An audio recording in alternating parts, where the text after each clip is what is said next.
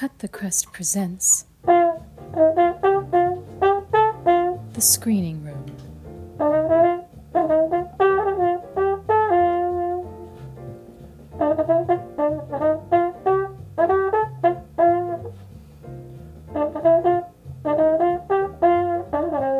Welcome back to the screening room.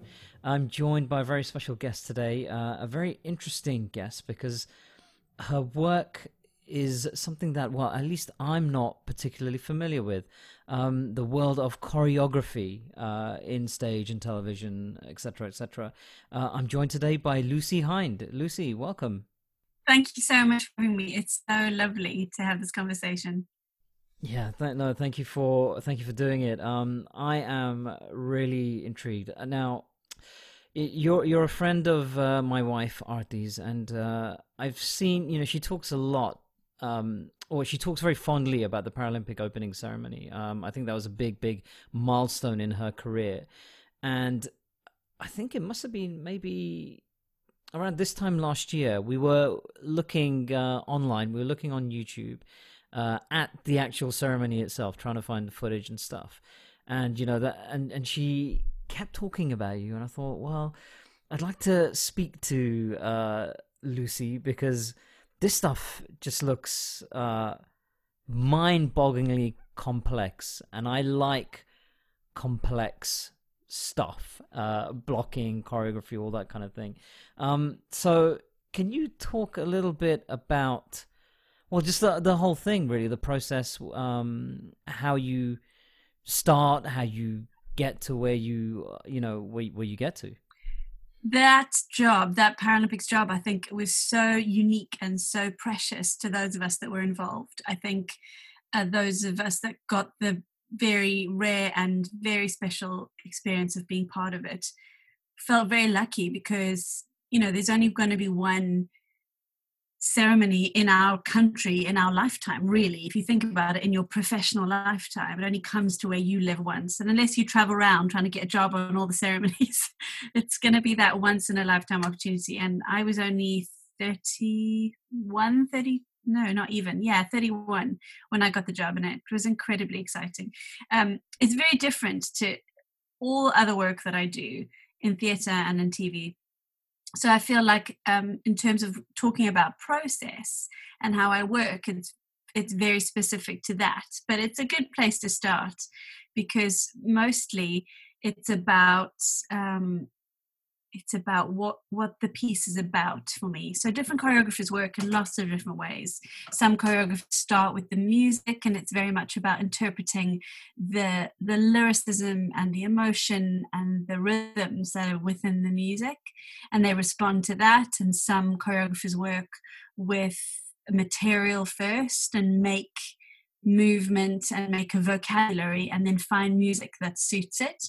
And then other choreographers and movement directors, which is a bit more what I am by trade, work more with kind of narrative and character and storytelling. And we find a physical language which suits the story that we're trying to tell. But at the heart of it, it's really that the story is what comes across, especially in musical theatre for me. I feel like there's actors playing a scene and then all of a sudden the music starts and they suddenly become dancers and it can feel quite untruthful.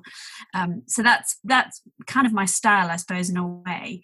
But the Paralympics was was just something completely different and we learned so much just on the job let me tell you there were only there were eight of us on the Paralympics who were called dance captains, and there was one head choreographer and he had an assistant. So there were just 10 of us in total doing the whole ceremony. And we came from very different backgrounds as well. Some some of some of the team were dancers, some of the team were choreographers.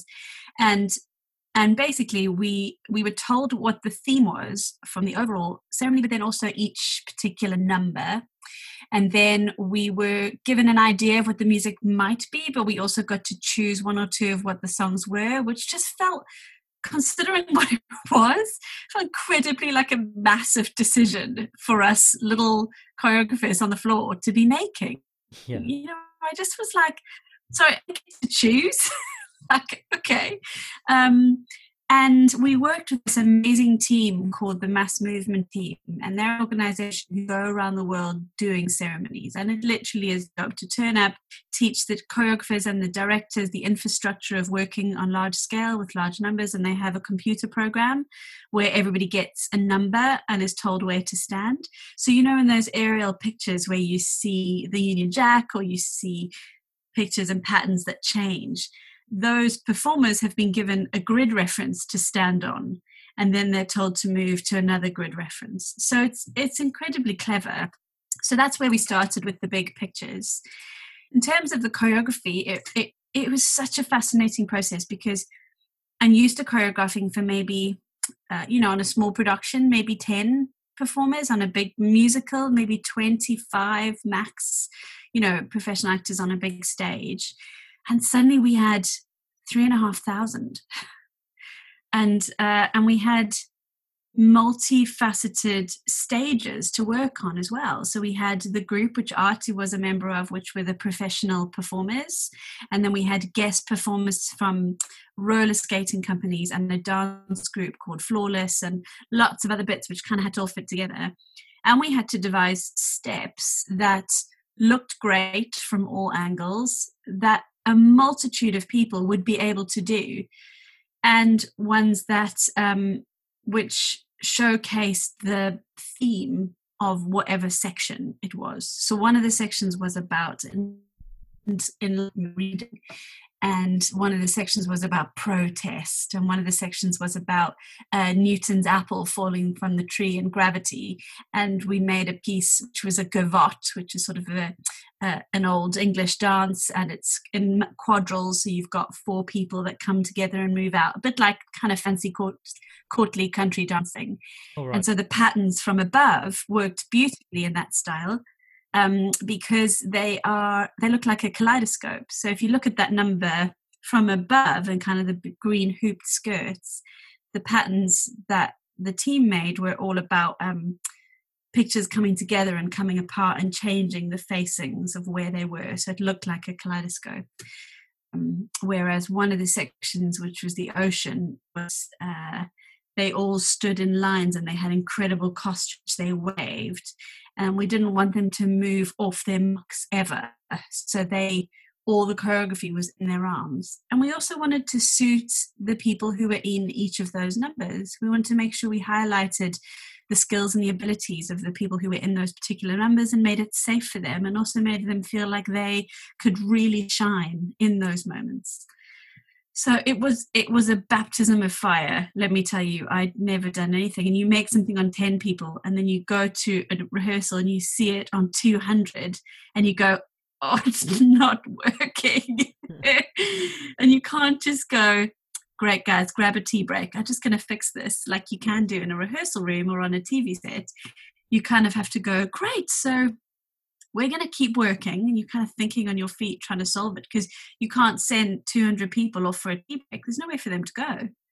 So Time. so it was um yeah it was thrilling. And i think what's amazing about it is you know we bond and i'm sure that Artie will tell you about the friendships you make on shows and on tv shows and film sets but felt like that paralympics family has really sustained its friendship over you know it's been eight years and we're still we still stay in contact with each other and we still are so fond yeah. of that experience and those trips because it was so like nothing else we've ever done ever. God yeah that's amazing.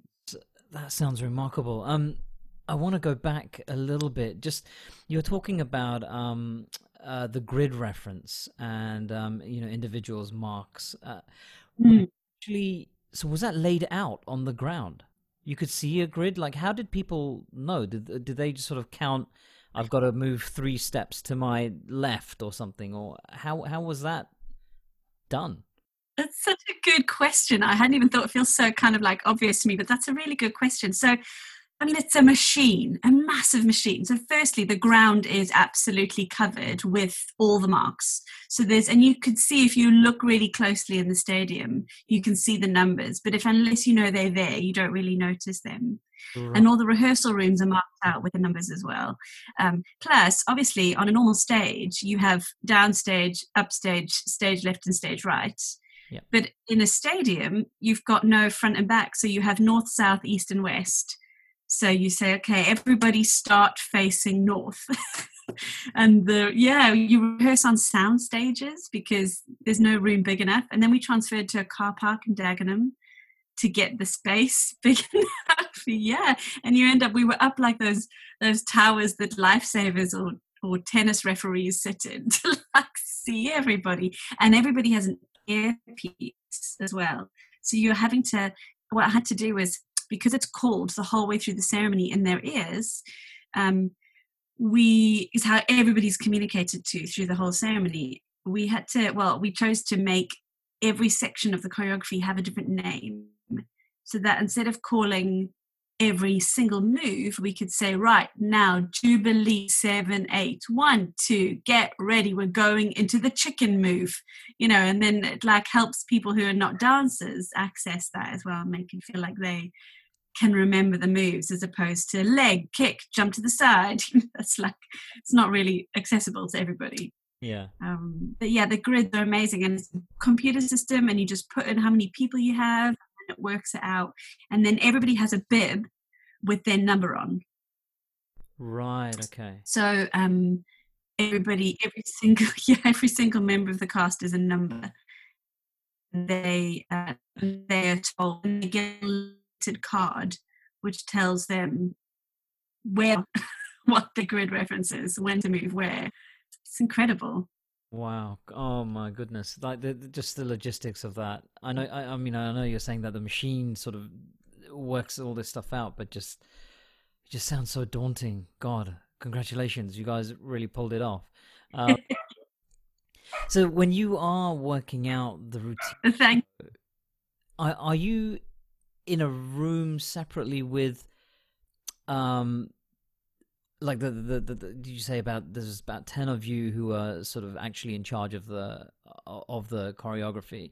Um and then you said you had a sort of smaller group that you're working with. So you guys are you sit there you plan it all out. You're you're you're hashing this stuff out first in like what in kind of like um in a meeting room in a reading room or like how how did that sort of um like and how do you decide uh, somebody suggests something how does the other person like do you, do you just how did you come to any kind of conclusion or agreement rather such good questions. Nobody's ever asked me this stuff. It's so brilliant. Stuff which feels so obvious to us, and actually, it's it took a lot of working out.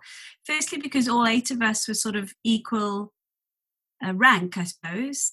But what we started to do quite quickly was kind of take leadership on different numbers according to sort of our skills, according to our styles that we had, according to the, the numbers that we really loved. So we quite quickly, I think we were, I can't remember whether we decided or whether we were put into pairs. And we were in the massive sound stages. So during the day, there'd be eight of us in this huge, you know, where they film movies just the eight of us. it's like massive space. And then in the evening, 250 people would arrive to go into each room. So there'd be about 500 people a night, maybe 750 people.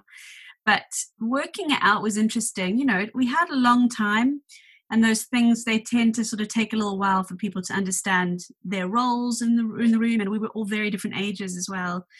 And um, I think it helped to go right. Today we're going to work on this number and uh, we'd all spend i don't you know it's so long ago but i think i remember sort of everybody bringing different moves different choreography to it going this is here's some learn this phrase. So i'd teach a phrase and everybody would learn it and we'd go oh that feels nice. What if we put it together with that phrase there? Put those two together. Okay now there's meant to be four of us. Try this. Great. Move in.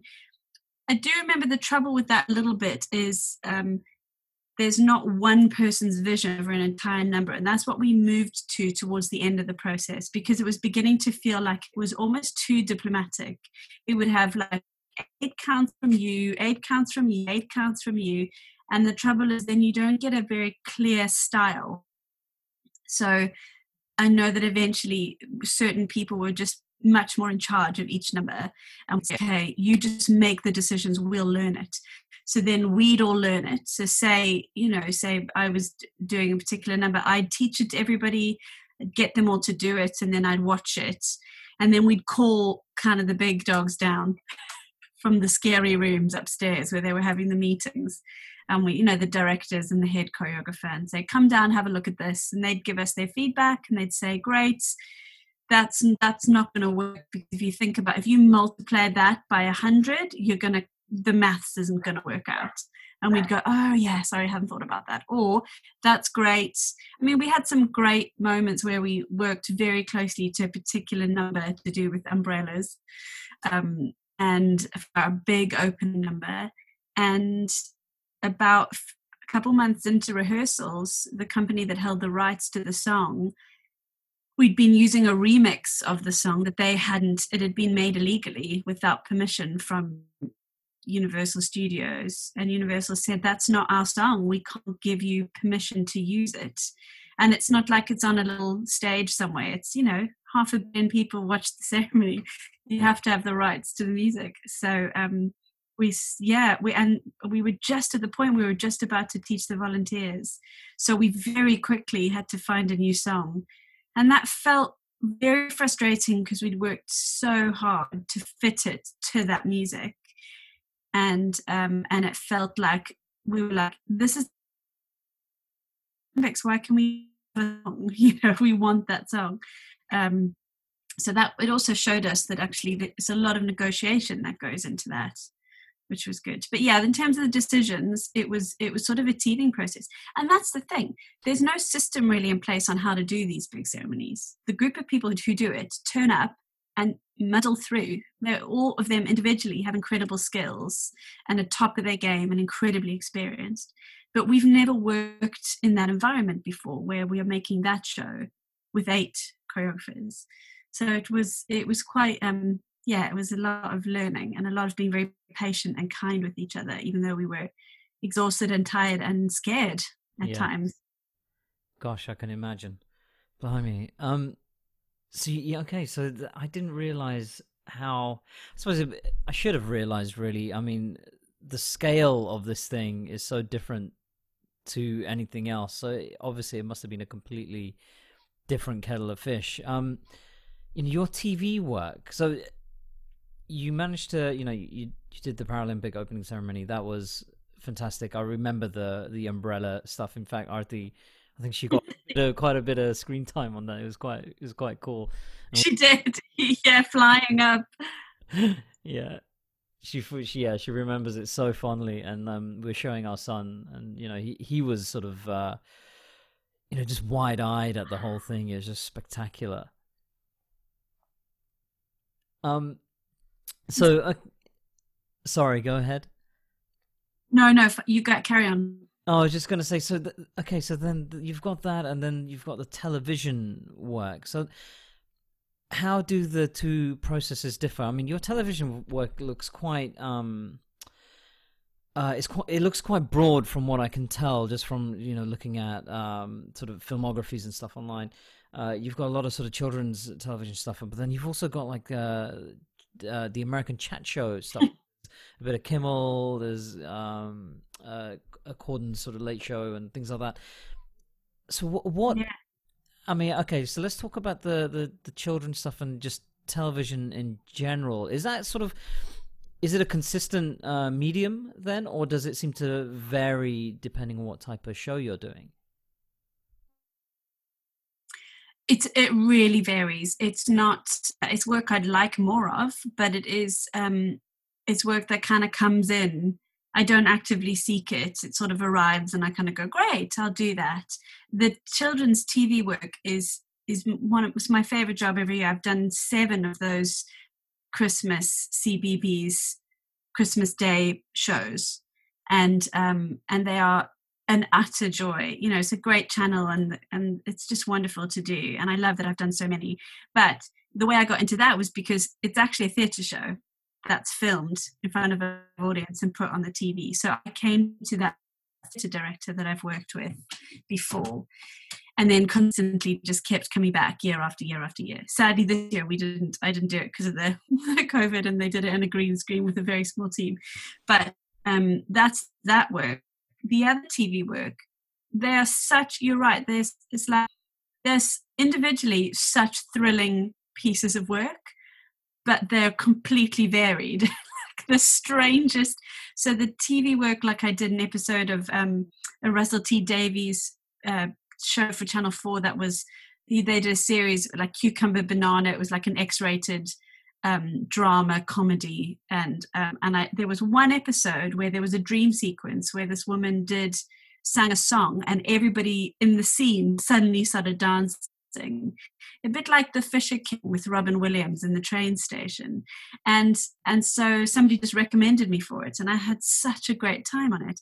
And then and then the other ones are I just did one episode of um, the Truth Seekers. I was meant I was hope, meant to do the whole series, but unfortunately wasn't available for all of it. So I only ended up doing one episode. Um, and again, that was just through my sort of movement directing work, and somebody recommended me. And and so those bits of work come in, and they're so different to theatre. Time scales are different, outcomes are different. The experience of being on set is different, but it's thrilling, and I love it.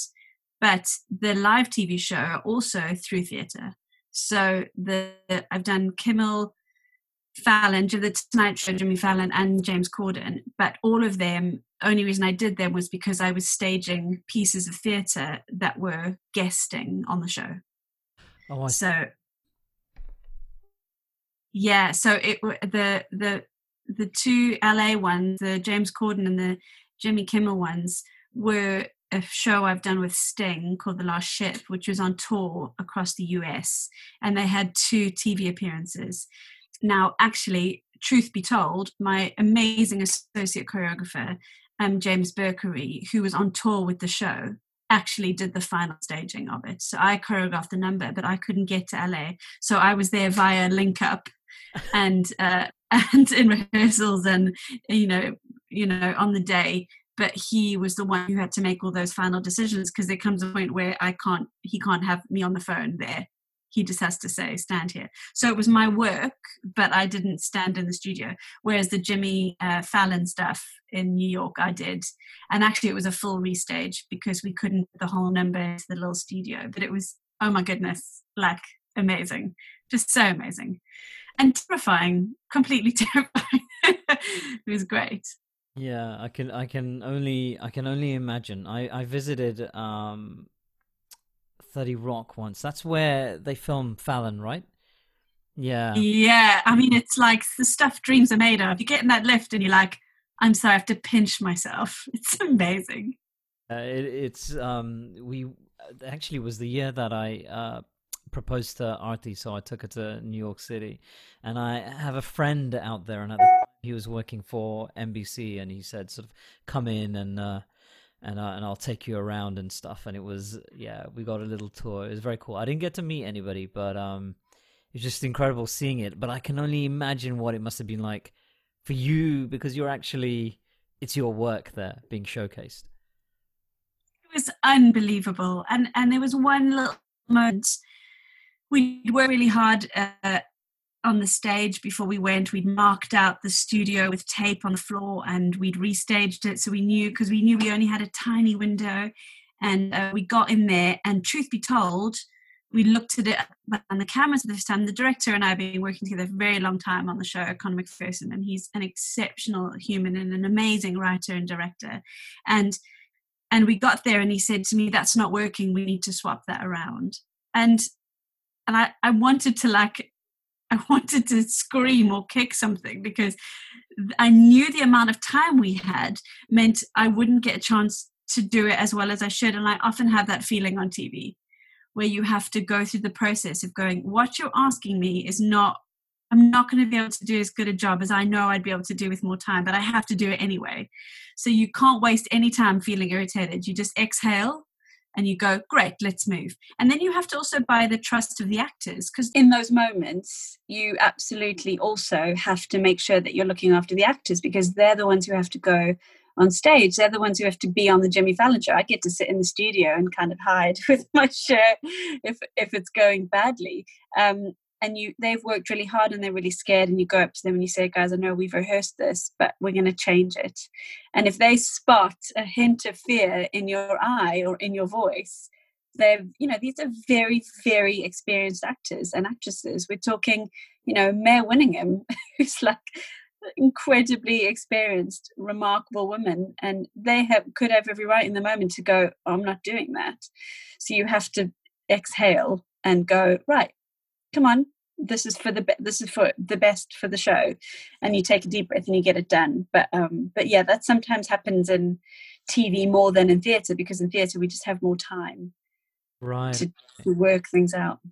Yeah interesting. And it also seems like so do you i get the impression that you're dictated a lot by the the camera then. I mean the obviously because it's television but even though it's live it may f- you get the illusion that you're doing live theater, but actually, it's all down to these cameras that are on you. Yeah, and it's all down.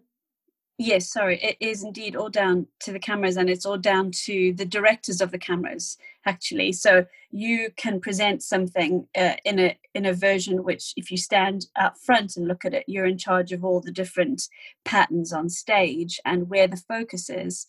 But actually, the end of the day, what the audience sees are going to be the choices that the the camera directors are making. And I think that was the experience of the Paralympics as well, actually, that what was seen wasn't necessarily what we would have chosen to have shown in those moments.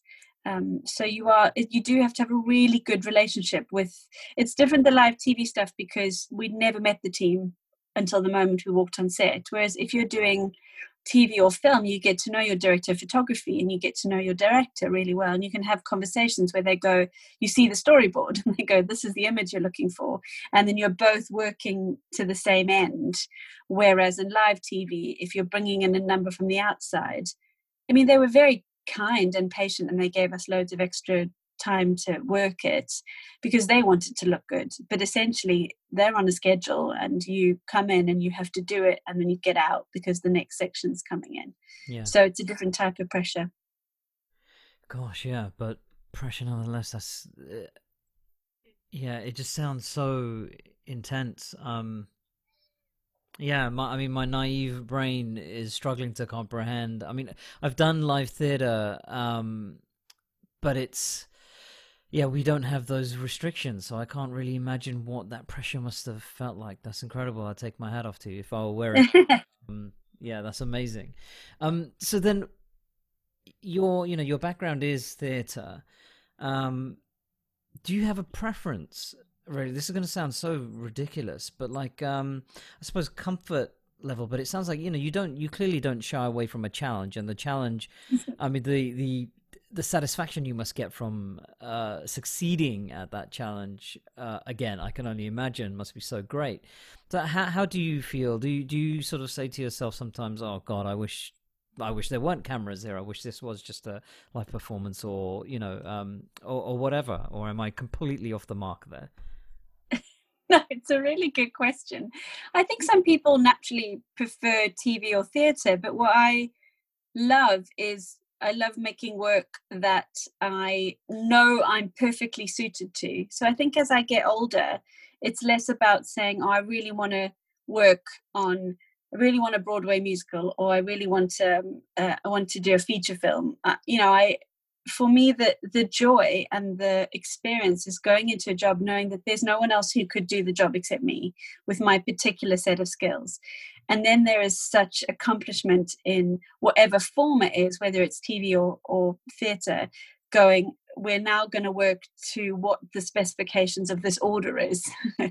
but the variety is everything for me. I, I love it all genuinely and that and that's not a cop out it's sort of going i need to have that balance i didn't go out planning to do musicals. I've only really gotten to musicals in the last few years, actually. Um, I'm a movement director as well. I love sometimes I just go in on a show and I'm just a body coach and I just spend time with an actor in the show who's got a very difficult role where they have to maybe play. For example, I worked with a remarkable actress called Kate Fleetwood at the National on a show where she was playing an uh, an ex-soldier who'd been in a terrible IED explosion and she had third degree burns all over her body. And my job on the show, apart from a bit of scene change and kind of staging work, was to just be with her and guide her through that and help her find a way that was convincing to portray that, uh, which felt truthful. But also, my job is to look after her body, so to make sure that she's not giving herself any injuries playing this this part physically, and then also to work with a vocal coach to make sure she's heard properly because she's holding so much tension in her body playing this this person who's in pain all the time her voice can suffer and then she's playing a massive space in the Lyttelton at the National and all of a sudden you can't hear her. So I love those jobs. I love going in and just doing a bit of consulting and then I love doing massive musicals and give me a bit of an adrenaline rush with some live TV. I'm happy. What's important as I get older is I as I look for really good clear relationships with my team with directors uh, you know, I'm trying to get better at spotting what those are before you start the job. Because there's nothing worse than getting halfway through or the end of a job where you realize you haven't crossed the finish line with your director. And that is an awful, awful feeling. And it's only happened maybe once, but you learn a lot from that and you go, wow, I never want to feel that ever again. So that, you know, that's more what it's about. So it's less about the medium and more about the content and who I'm working with that I love. Yeah, that's um, yeah, that's incredible, and it and it makes perfect sense. Um, I'm glad you touched on the movement side because I wanted to talk a little bit about that. Um, I find that fascinating. You know, when when from a, from a performer's uh, point of view, um, particularly if you're if you're in suits and things like that. But just like um, the idea that, like the okay, so I guess to pick on the example you gave, um, the actress she she's playing a wounded soldier um, and and you and you've kind of got a uh, what's the word I'm looking for? Not usher, but sort of you know you've almost got to you've got to help her through that. You've got to carry her through that. So how do you get there? It sounds to me like do you need to get into that same? Well, you're already in that headspace as well, so you're kind of both experiencing this character at the same time. Good question. I think um, I think it's about a masses of research. So what I'm mm-hmm. doing is I'm kind of cutting down the process for her by being an expert and going, I'm going to go. She's, I mean, she's a great actress. She did loads of research herself, and that is an actor's job, as you know, to go and do the research. But what I'm bringing to the table is also not only the research on what what third degree burns look like, but also years and years of experience of of lots of being able to talk about movement in a way that directors can't or actors can't necessarily access because I've had years of training and I I actually also have a psychology degree but that's kind of beside the point. But um but that's really come in to help with things like this as well. But I draw from lots of different so the more you spend time looking at people's bodies the more you spend time looking at people's bodies and how people move. And i'm fascinated by animals and actually you said in a suit and actually i love as well you know uh, you know animation and i love green screen work because it's the ultimate it's like the purest form isn't it? And and I, you know artie's work is unbelievable. She's exceptional at kind of finding that purity of the physicality of something and then delivering that. And um and i love that. That's so fascinating. And that you know that's guiding an actor or an actress on that journey is is such a thrill. Um finding out a way where their own bodies meet the needs of the character is really important as well. So it's not my job to turn up and transform someone into something that they'll never be. I'm far more interested in going right what makes this character them? And how do we get it? So another one of my colleagues polly bennett is exceptional at that. And she worked on the Bohemian Rhapsody film. Oh wow! And you know, she, yeah, so she not only did the choreography, she was his body coach and his movement director, and she got him to look and move exactly like Freddie Mercury, and that is, Amazing. I mean, her work on that, yeah, she's remarkable at that. Yeah. Um. Yeah, that's that's incredible. Um. gosh, I, yeah, I'm trying to think how you know how does that. Well, it's interesting. It's the first time I'm really hearing about you know the two people working in tandem to realize this thing. It does feel like you know it really is a it's a shared character, really, isn't it? Yeah. yeah. Yeah, that's um that's interesting because I I I've always found like with um when you look at films like feature films that have sort of creature characters and things like you know all this Marvel and and all these mm. big tentpole things, and often you've got multi. Uh, a character will have it will be multifaceted. There'll be somebody who does the voice. There'll be somebody who's inside the suit. There'll be somebody operating the head or whatever. Um, when you're talking about creature effects, at least, um, mm. that idea of a character being shared between people has always fascinated me. But what you've just told me today is is an element of it which I've never even considered, um, which is incredible. Yeah, it's really fascinating. Um, gosh, I feel like I'm back at school. This is fantastic.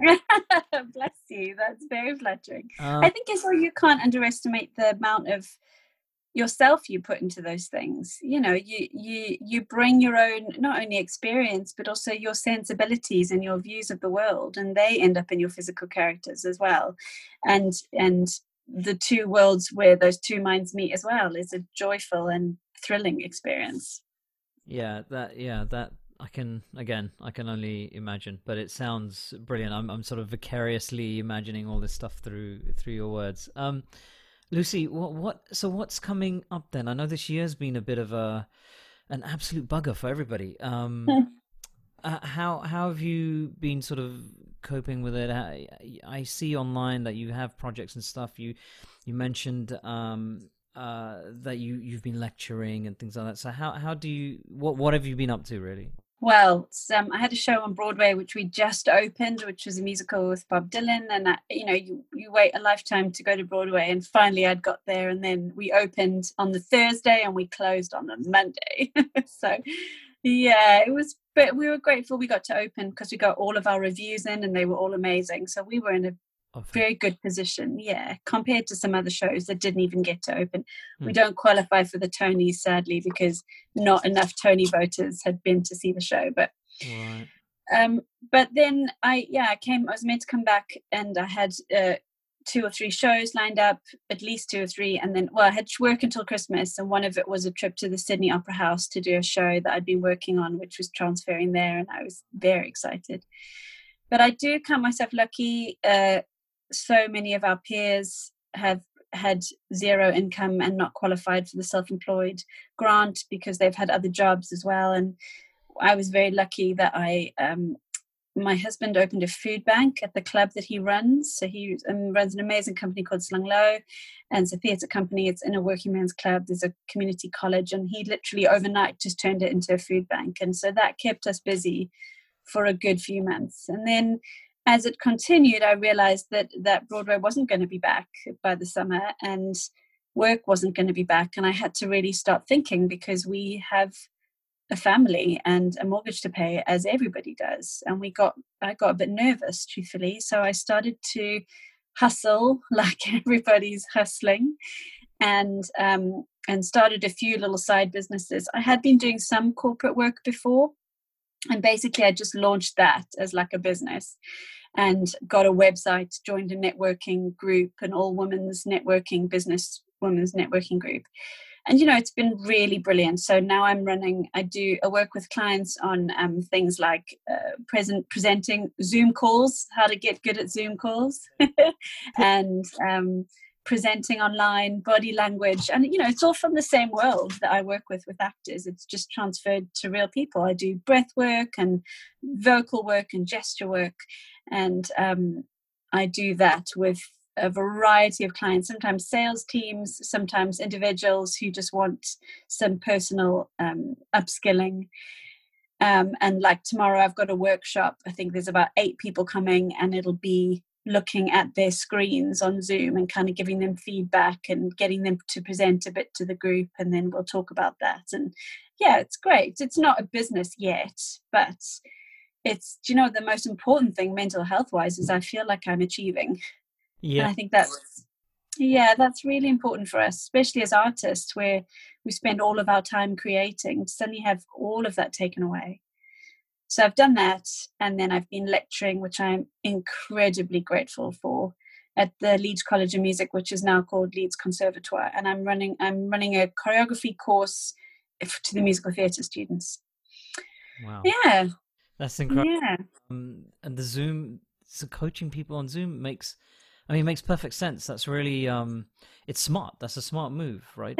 that is the world now. Um, yeah. I've seen uh, some short films that have been shot over that. I've got a couple of friends who've who've made them, but then I've seen other um, projects which are really quite accomplished. I mean, um, I mean, is that is and is that something that you could? Uh, I, I, mean, I don't know how common they are, but I can see your, you know, your your skills transferring to even mm-hmm. you know helping people a- act basically.